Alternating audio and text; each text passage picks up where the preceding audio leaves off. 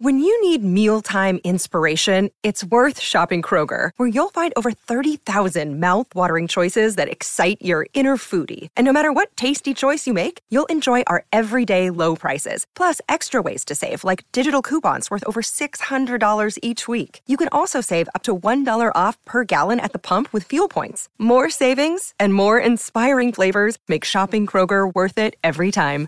Kroger, fresh for everyone. Fuel restrictions apply.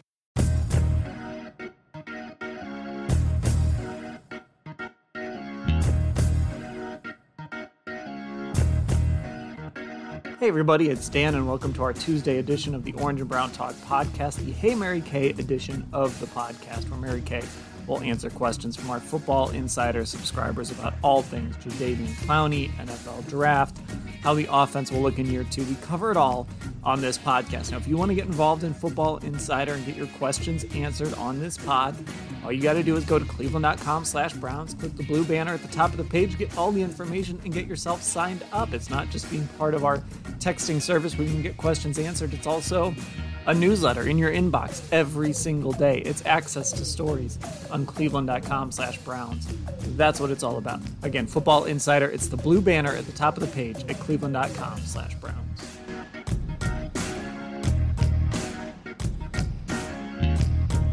Away we go here on our Hey Mary Kay edition of the Orange and Brown Talk podcast. Mary Kay, let's get right to it. There were questions about Jadeveon Clowney, as you would expect, and we'll just start. Noah from Cleveland asked about this. So did Joe in Hollidaysburg, Pennsylvania. Noah's question When do you expect Jadeveon Clowney to make a decision? And are any other teams in the mix? You know, that's a great question. Jadeveon Clowney took his time last season. I think he really wanted to be reunited with Mike Vrabel in Tennessee. And I don't exactly know what's going on with him right now. Information is very, very hard to come by. He's very private, his agent is very private, and it's very difficult to sort of figure out where his head is at. But the last I heard was that he was kind of taking his time to figure out what he wanted to do and where he stood with everything. I think uh, what's going on is he has to get a comfort level uh, with probably the salary the Browns would like to pay him. And if he decides that he wants to play for the Cleveland Browns at that amount of money, then a deal will probably happen. If that's not the price point he sees himself at, then he'll hold out for a little bit more. Uh, the Browns, on the other hand, need to get comfort- comfortable uh, with his health uh, so, but I, I think they're there. I think they're, I think they're ready to pull the trigger if he's ready. So we'll have to see where it goes. So it just sort of seems like, and look, this could change, right? I mean, this could turn in an instant, but it just seems like right now neither side is necessarily in a rush on this. Yeah, that's what it seems like to me. Uh, and and Jadeveon Clowney, you know, he kind of does his own thing. Uh, last year, the Browns offered him more than anybody else did on the one year deal. And they were right in there. They were very competitive on the multi year offer. And he held out and wanted to be with Mike Vrabel because that's where he felt comfortable. So, you know, I just think he's going to do it his way. And I'm not exactly sure what he's thinking right now. I don't, we, nobody has seen anything about it, right? I mean, like there's just mm-hmm. nothing coming out anywhere about how he's thinking or if other teams are interested or anything like that. I mean, as you can tell, most teams signed their pass rushers in free agency. Most teams that needed one were able to go out and sign the guy that they wanted, and they made a lot of money. So there's probably not a ton of opportunities. Maybe he can go back to the Titans at a certain price. Maybe that's what he is holding out for or hoping for. Uh, but they signed Bud Dupree. It'll be interesting to see how this goes over the next couple of weeks. And it could be something too, if if it doesn't happen, you know, in the next week or two, maybe it's something that plays out through the draft. If mm-hmm. a team, even the Browns, doesn't get a pass rusher they wanted in the draft, that maybe that opens up more possibilities for Clowney. Yes, absolutely. You're right. They are hurtling very rapidly towards that NFL draft, which is obviously here in Cleveland, April 29th through May 1st. If they don't have him under contract by then, uh, then everybody kind of resets after the draft. You see what you have.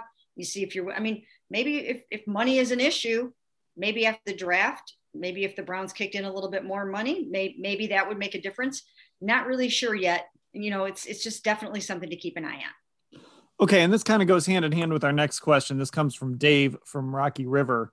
He wants to know, hey Mary Kay, with the quality of Brown's off season, what would you rate it A through F? There's a second part to this, but I want to do the first part first. Okay, you know what?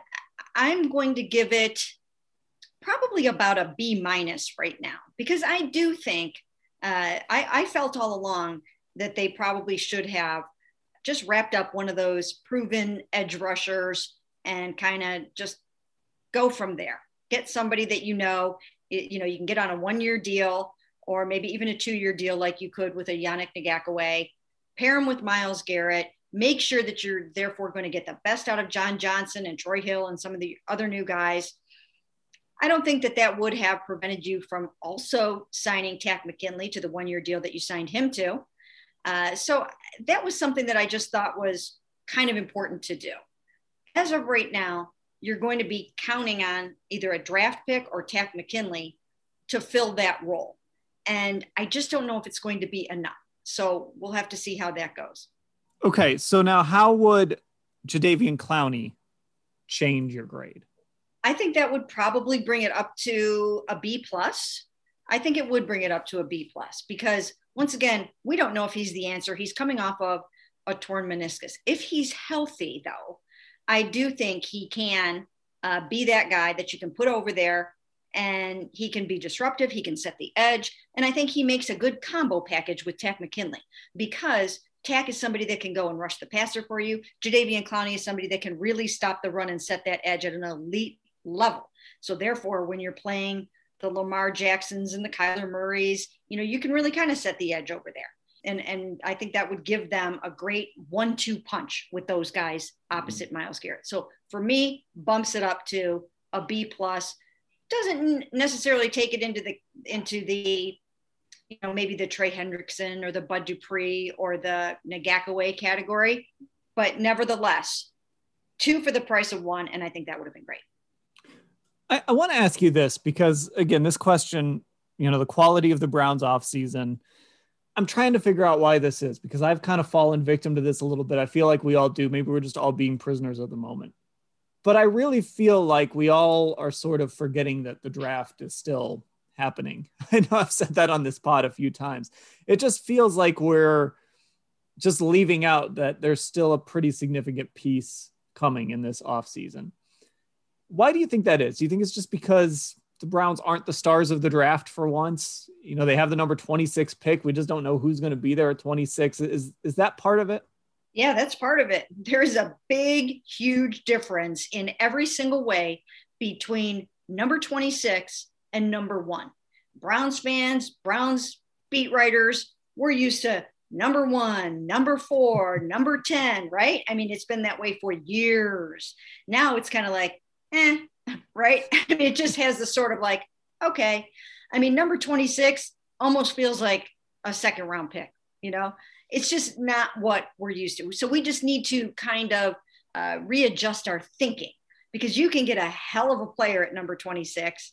You will get a starter at number 26. That's the goal. And this is a deep draft. When I when I look at this first round, you know, because it's so deep at quarterback, receiver, edge rusher, cornerback. I mean, there are going to be some really amazing choices at number 26. So it is time to get excited about that. But I think it's just so much different than knowing that you're going to get the best edge rusher in the NFL or the best quarterback in, in, in college that year or the best left tackle. Uh, it's going to be okay, let's see how this falls to the Browns. And hopefully they can come up with a dominant starter at number 26. It probably also has something to do with the fact that there wasn't a combine this year.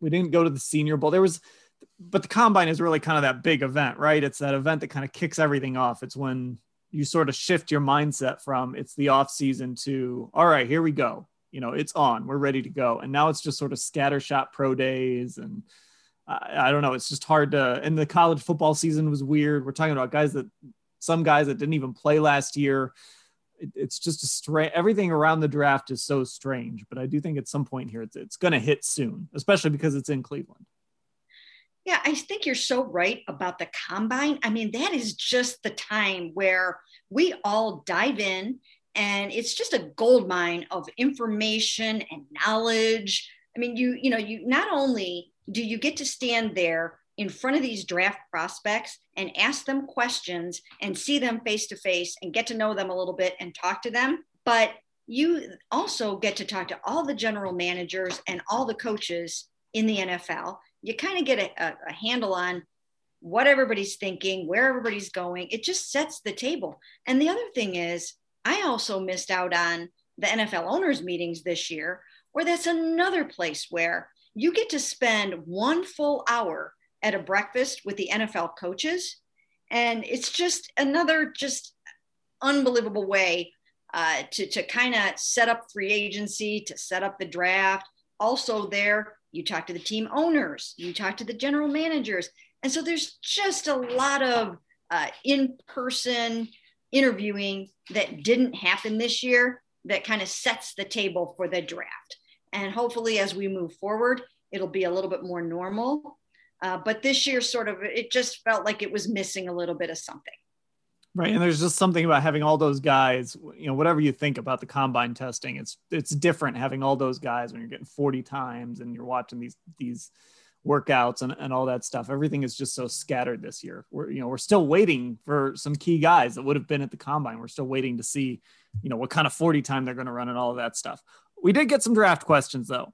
So here we go. Gary in Arizona wants to know, hey Mary Kay, how likely is it that the Browns trade up to the top 10 to go all out for a premier pass rusher? It seems like one more quality pass rusher is the only missing piece. So Gary in Arizona is thinking big, Mary Kay. You know, I can see them trading up some because they have nine picks in this draft. They've got two in the third round and two in the fourth round. And nine rookies would be a lot to try to get onto a roster that's pretty stocked right now. Uh, so that would be a lot. I can see them packaging some of those picks and moving up some, but going from 26 to 10 would require quite a lot of draft capital. And I'm not seeing that happening. Now, it could happen, but it doesn't feel to me like that's in the cards just because of what it would take to get up there. Could I see them going up to 22 or 20 or 18 even maybe? I could see something like that, but I'm not really feeling a top 10, not only from the standpoint of, of what it would take to get there, but the money that you would have to pay to a top 10 pick. It's just so vastly different uh, than the salaries that you're paying down in the 20s. I've, I've got to say, I did want a um, a Browns only mock draft for my Football Insider newsletter. I think it was Friday or Saturday is when everybody got it.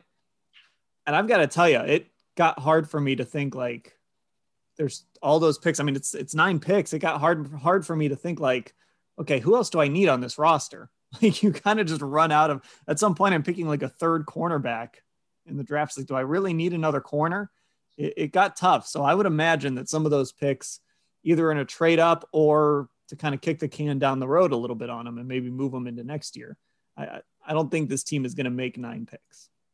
Yeah, you know, I mean, you just get to a certain point. Remember when they were drafting, you know, 12 and 14 guys, and you just you just don't have room anymore uh, right now on the roster for, for that many guys. As we have already said before, uh, this team is in a position now where they're letting starters have to walk out the door or let key contributors walk out the door because you know they are deep at some positions now, there's plenty of places where you can always use more guys, you know, backup tackles and offensive linemen. And, uh, you, you know, you do need that depth. And really, you're only seeking to, in a perfect world, to get starters out of rounds one, two, and three. And then you hope that you can get starters later than that. But one, two, and three is where you make your hay. Beyond that, uh, it gets a little dicey. So I wouldn't be surprised if they try to do some draft day dealing. Uh, another question about the draft. This one did not come with a name, but Zaven Collins seems like, a, or here we go. Hey, Mary Kay. Zaven Collins seems like a safe pick at 26, while others all have downsides. Do the Browns just go safe? Yeah, you know what? After interviewing Zaven Collins, after watching some of his film and talking to people, who knows if he'll even be around at number 26? Uh, he would be, you know, a, a phenomenal pick there, I think. Uh, but he's he's a really really good player. He is he's got so many great qualities, and some people think that the Steelers will even look at him at number 24. He's sort of got a Steelers vibe about him, and he might be a three-four outside backer kind of a guy. I don't even know if he'll be around at number 26, but if he is, he's certainly somebody that uh, that you could plug in either at outside backer or at defensive end. And uh, you know, with his size, and I think he can even get a little bit bigger. He might be a defensive end in the in the NFL. I mean, he, you know, that yeah. looks like you know he's got the the position flexibility to do that. I like the player. I like the person. Definitely, there's somebody that's got to be on their radar. Okay, this is a fun one. Stephen from Westlake says, "Hey, Mary Kay, if this current coaching staff had to choose between the quarterbacks in the upcoming draft, who do you think they would choose? So your top quarterbacks are, of course, Trevor Lawrence, Zach Wilson, probably going to go number two now, Justin Fields, Trey Lance, Mac Jones. If the Browns were one of those teams sitting in that, let's say the Browns had the number one pick for whatever reason. Well, I guess they'd be looking for a quarterback. So that's a pretty good reason. Which of those guys do you think this coaching staff would prefer? I think this is a good question. I couldn't figure out an answer. I think, I mean, we've talked about it. This is such a quarterback friendly system and all these guys have the mobility you want. I mean, you can't go wrong with a guy like Trevor Lawrence. Zach Wilson is kind of the traits guy. I don't know. Do you? Which of those guys kind of stands out to you as somebody this coaching staff might like? Well, you know what? Did you see the um, the quote the other day from from Kyle Shanahan about you know what you know what he would be looking for in a quarterback? I don't think I did. It was an interesting quote, but he was just talking about you want to find the biggest, fastest guy that you can find that can stand there in the pocket. But I think in today's game, really the trend, as we all know, is really going towards guys that are dual threat quarterbacks and that can that can move around and that you can do so many things with them. And when the play breaks down, they can be the playmaker and and they can make something happen. So I would think that um, that the Browns would go for uh, more of a guy like that. Maybe not necessarily the Mac Jones, but uh, you know that maybe they do go for uh, a Trevor Lawrence, a, a, Zach Wilson. I mean, I think most of these guys uh, have those capabilities, and and that is what the modern NFL quarterback is is becoming. And we're we're seeing how hard they are to defend. So I haven't really ranked the quarterbacks per se. This is a good well, question we don't have to. we don't have to this year. So I haven't really, in previous years, you've done it, I've done it. We study the quarterbacks to the point where we've watched, we watch most of their games, right? I mean, or at least cut ups of most of their games by now. And we really have a great feel for them. So out of these quarterbacks, who would you say is the most sort of dual threat, mobile, and has that good size? Because that's the guy I would peg for them. I mean, I think they all kind of are. That's I mean that's right. the thing. I mean you're you can't play the position anymore without having some mobility. There's so few guys. Right. I mean even like nobody's gonna look at Baker Mayfield and say he's this super athlete, but he can move and he can throw on the run. You know, right. so I mean Trevor Lawrence is the easy answer. He's big. Yeah. He can he can run. I'm sure Ohio State fans remember that national not the national title game, the national semifinal game a couple years ago that Ohio State lost. Trevor Lawrence really kind of beat him up with his legs in, in that right. game. I mean, it's just hard to go against him, but I, I, know there's a lot of love out there for Zach Wilson. I think was it Chris Sims who says he thinks Zach Wilson is the best of, of this group. Yeah. He's got a little Patrick Mahomes in him. So yeah. No, this is a really intriguing class. But if, if I had to take somebody, I guess I would play it safe and take Trevor. Yeah, I mean, that's probably what I would do as well. But now I'm in, intrigued by this question, and we'll come back maybe next week on the Hayes, and I will uh, I will pay a little bit more attention to which of these quarterbacks I think would sort of intrigue Kevin Stefanski the most, and which one I think would fit in the system. But it's interesting that Chris Sims uh, talks about Zach Wilson in that way because he's like super close. He is Kyle Shanahan's best friend. so, uh, you know, so for him to talk like that, and with what the uh, 49ers have going now with with their uh, with their draft status up there uh, it, it's very interesting to hear him talk like that and to also hear what kyle is saying about what kind of quarterback he would be looking for. And once again, I think that is the wave of the future. And it's really kind of happened sort of quickly. You know what I mean? I mean, it, it's it's kind of shifted since 2017, since Patrick Mahomes came in and just lit it up like that as that dual threat. Kyler Murray. I mean, it, it really has. It's it's changing very rapidly right now in terms of what people are looking for.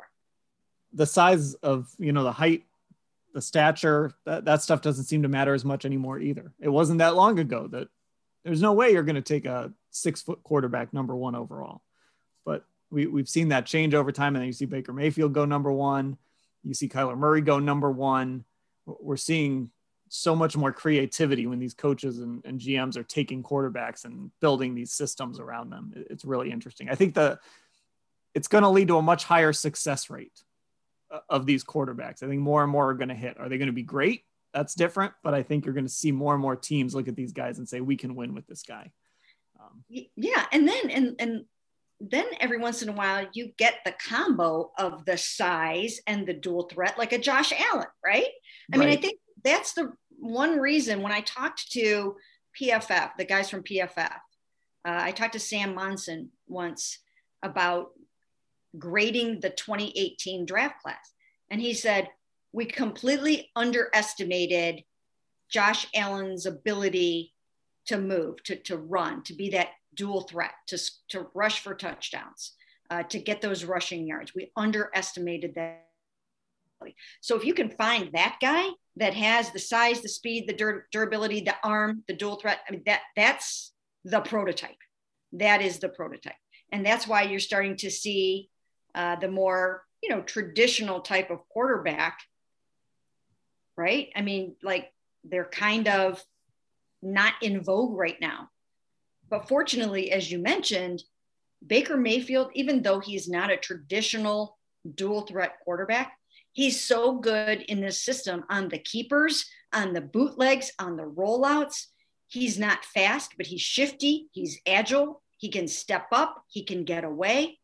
And i think I think he counts when we're talking about being able to move and his ability to throw on the run is one of his fortes. So I think he fits into the category of the modern day quarterback. Oh yeah, for sure. The, his accuracy on the run is unbelievable. It's amazing. It is amazing. he throws, he rolls out and throws off that back foot. It's it's unbelievable. Okay, we're gonna take a break, and then we've got some more kind of general questions to throw at you throw at you here on the Hey Mary Kay edition of the pod. I'm back on the Orange and Brown Talk podcast, the Hey Mary Kay edition. So let's get to it. Tom from Connecticut wants to know Hey Mary Kay, what second or third year player makes the biggest jump this year? Huh, that's a great question. Second or third year player that makes the biggest jump. Let me think about this for a minute. I, we've talked a lot about Donovan Peoples Jones expecting to make a big jump. I think he's a candidate. So let me throw out a few names and you can throw out a few too. Harrison Bryant should make a pretty big jump. They need Jacob Phillips to make a big jump. Yeah. They need him to. So he's one that kind of has to.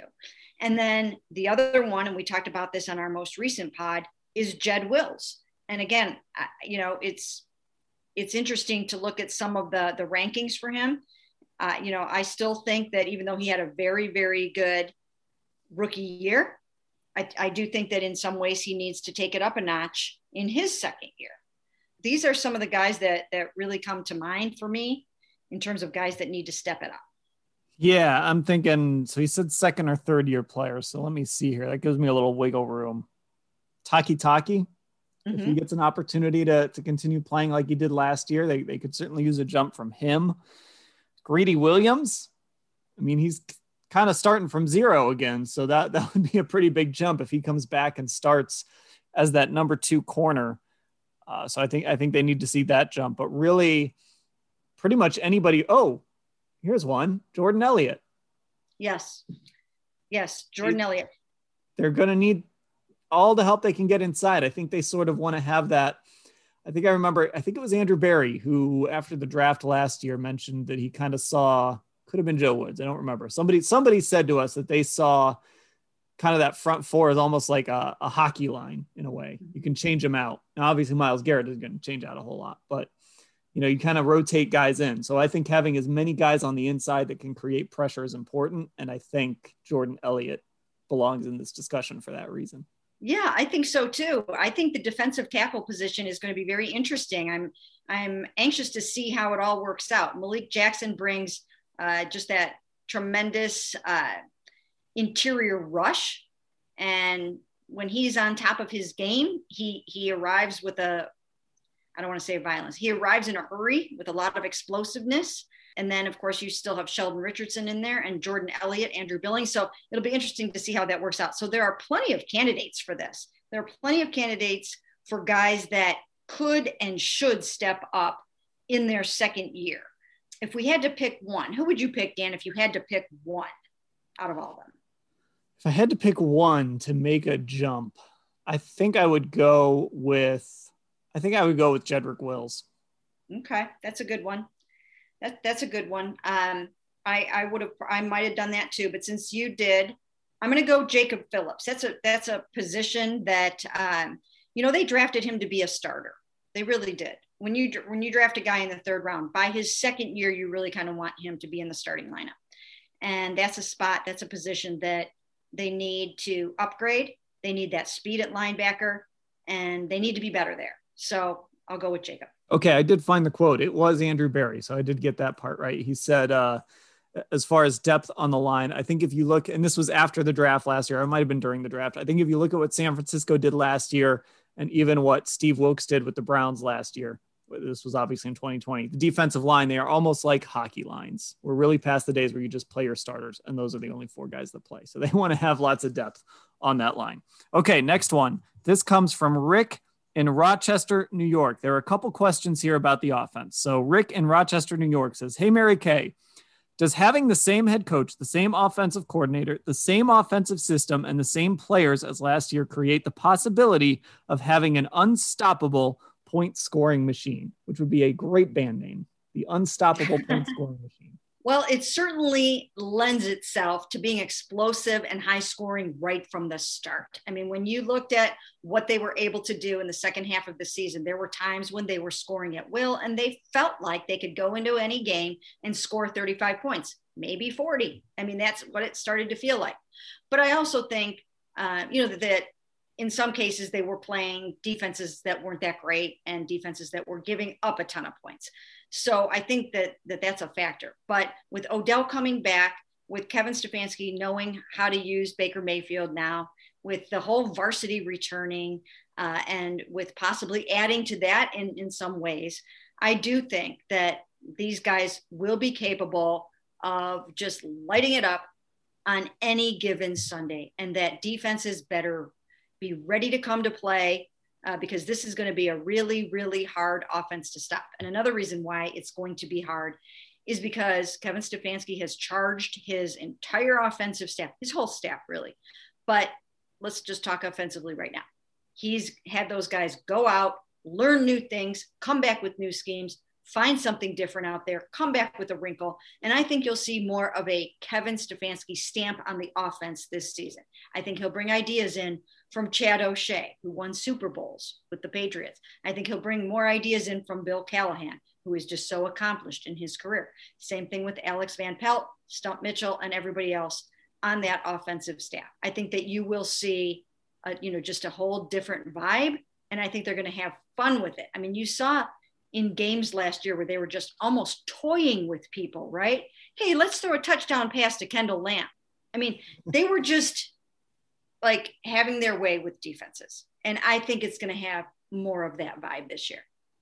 So I'm glad you said that because this leads us to Gary in Los Angeles. His question Hey, Mary Kay, how do you envision Kevin Stefanski's offense evolving in year, evolving in year two now that Baker has a good handle on it? How will things look different if he has all of the attacking options healthy? I've been saying this and I will continue to say it. I think he had to be very Gary Kubiak oriented last year. They didn't have time uh, to bring in all the different elements and the different influences. They kind of had to hit the ground running with what they knew.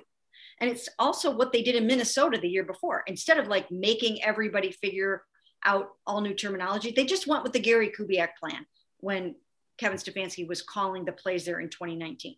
So in 2020, when he came here, look, all of a sudden there was a, a pandemic, everything was shut down, everybody scattered. So they ran what they knew and what they could pull off. I think there is so much more there. I'm so impressed with this coaching staff. I think these guys are really super smart. It reminds me of the Bill Belichick coaching staffs when he was here. It's a bunch of really, really good, creative, smart guys. So, therefore, I think you'll see more three wides. If they've got three really good wide receivers, I think you'll see more of that. Uh, I think you will see and should see more of Kareem Hunt and Nick Chubb on the field together. Maybe that means Kareem Hunt playing some different positions uh, that he didn't play before, or lining him up in ways that he didn't before. Two backs in the backfield, you know, I mean, whatever. Uh, there's so many different things that you can do with those two guys. I think you'll see more of that. I, just think that, you know, it, it's the the possibilities and the combinations are endless. And now, I mean, now they know what Baker Mayfield can do and can't do. And, and I think that they're going to have a whole lot of fun with it this year. I, I mean, I'll, I'll, tell you this. I, I, texted this out on Friday to our texters. Uh, I've, I've, been working on a story that's involved me talking to a number of assistant coaches. And I'm, it just blows me away talking to these guys. Like mm-hmm. when, when you ask them about what it's the culture there and people should be excited about this staff. It, it's a really smart, staff, a good mix of veterans and young and upcoming guys. Uh, people should be very excited about the potential of this staff. Couple questions about Grant Delpit and Greedy Williams. Bud from San Jose had one, and Brian from Bloomington, Indiana had one. We'll read Brian's. Hey, Mary Kay, I'd like to hear how the rehab is going for both Grant Delpit and Greedy Williams. Will they both be ready by week one? Well, I keep hearing great things about both of those guys. I've asked several people after I did the interview with with Greedy Williams, and he was able to get uh, that shoulder firing during his test that week.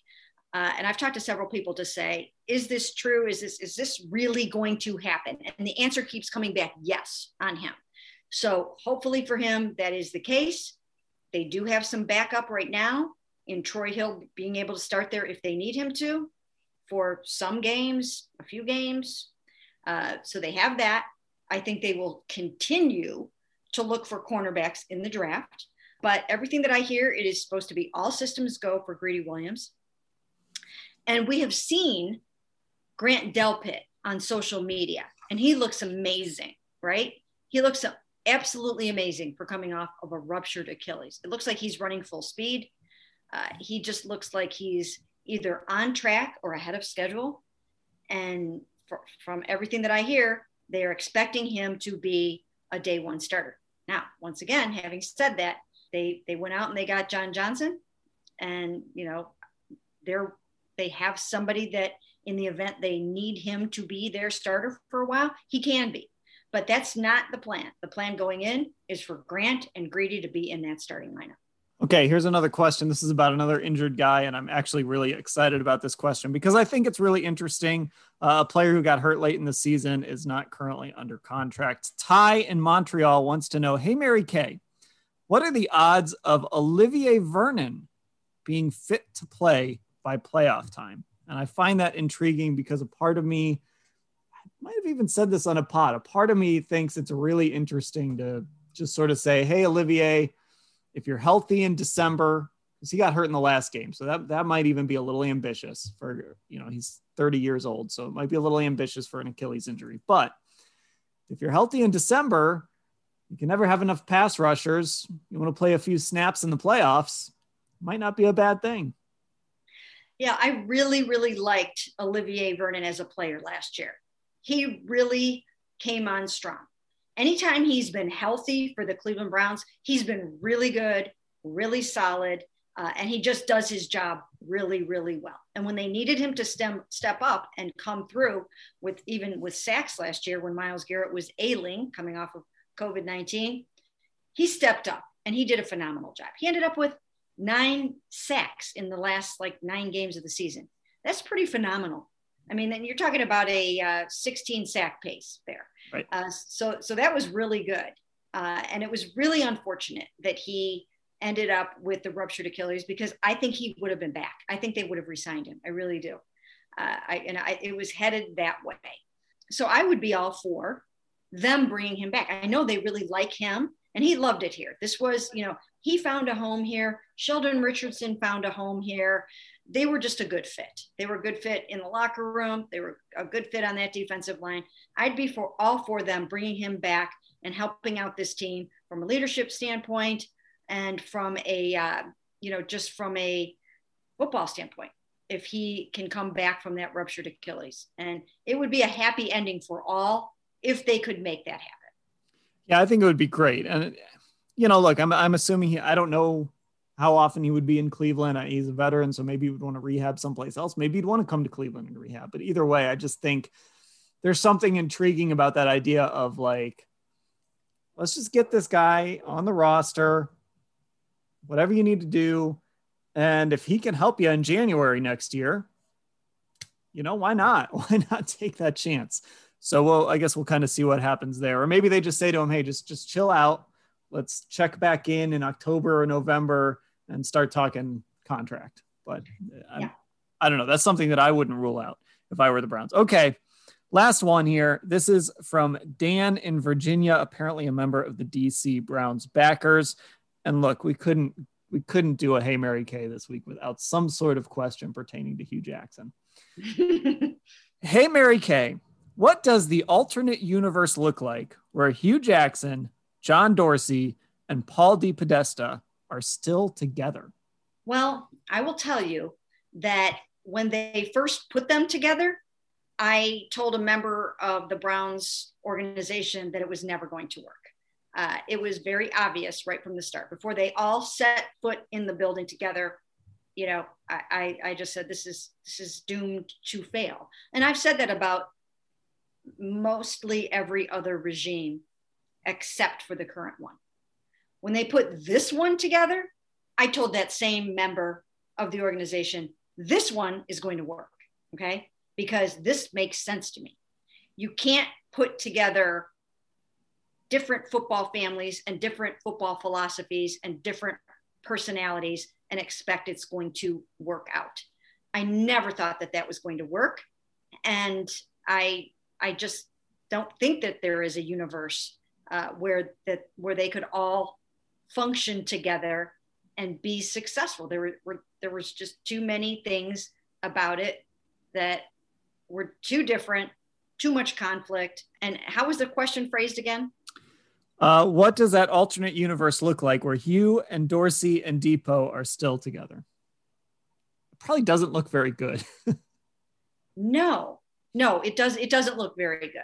Now, the one thing that I will say, one thing that happened, and I wrote a little bit about this today, is Dorsey and Hue Jackson together drafted Baker Mayfield. They did not draft Sam Darnold. Okay. And as we saw today, we're taping this on Monday. As we saw today, Sam Darnold was traded from the Jets to the Panthers for three draft picks, the highest of which was a second rounder next year. He was drafted number three overall by the Jets. Now, you've got to give John Dorsey and Hue Jackson some credit for standing on the table and, and making sure that Baker Mayfield was the pick. Okay. Now, they might not have gone wrong with Josh Allen either. Okay. That was another quarterback that they could have drafted. But chances are they may have gone very wrong if they had drafted Sam Darnold. So you got it. You've got to give them credit for for making that pick because what it looks like right now is that the trajectory that Baker Mayfield is on, he should be able to take this team to the playoffs on a consistent basis over the next how many every years and maybe even get them into a Super Bowl. And that's what you want. So let's give them credit for doing that. Because if you recall, Dan, and I know you do, there was a lot of pressure to take Sam Darnold in that draft. Right. That's what most people wanted them to do, and most people thought that they would do. And it really was, it almost kind of rocked the NFL world when John Dorsey took Baker Mayfield number one that year. Yeah, it was funny. I was doing regular mock drafts that year. I don't remember how often, but it was pretty often. And every single one, I, I would put Sam Darnold number one. And then I did do one really random one that was like, what if they took Baker Mayfield number one? That was like the only what if they yeah. they do this, but it was just you started to get the sense, I think, going along that this could be a real possibility. Like early in the process, you didn't think there was a chance, but then as it just as that draft got closer and closer, I know you you certainly sensed it. Yes. And I kind of started to feel that way too. Like this could be real. Baker could be the guy. Yes.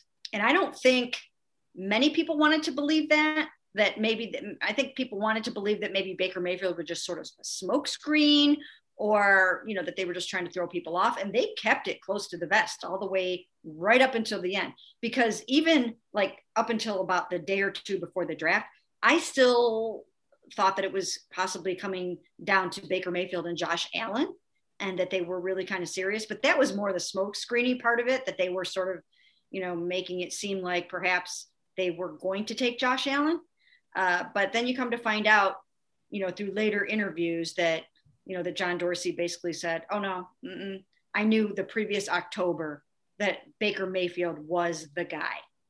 And, and Hue went along with it too. I mean, he was completely on board with Baker Mayfield by that. He did not think that Sam Darnold uh, was going to be the right pick.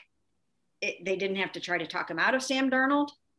He didn't really like Josh Allen, uh, but they they didn't have to talk him out of Sam Darnold. He was all 100% on board with the Baker Mayfield plan by the time, time they got to draft day.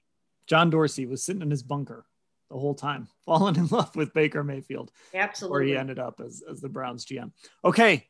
Uh, great questions, everybody, here for the Hey Mary Kay edition of the Orange and Brown Talk podcast. There was other one other one, but I can't tell if it was serious or a joke. It was Hey Mary Kay, what are your thoughts on linebackers? And I think our buddy from the 212 area code just kind of wanted to throw a linebacker question at us because he knows we love talking about linebackers. well, we'll save that for the next time. Uh, yeah. Line, All right. Linebackers, love them. Can't live without them. Who doesn't love a good linebacker, right? All right, that'll do it for our Hey Mary Kay edition of the Orange and Brown Talk podcast. All these questions came from Football Insider subscribers, so head to cleveland.com slash Browns, click that blue banner at the top of the page to get information and get signed up. Thanks, Mary Kay. Thank you.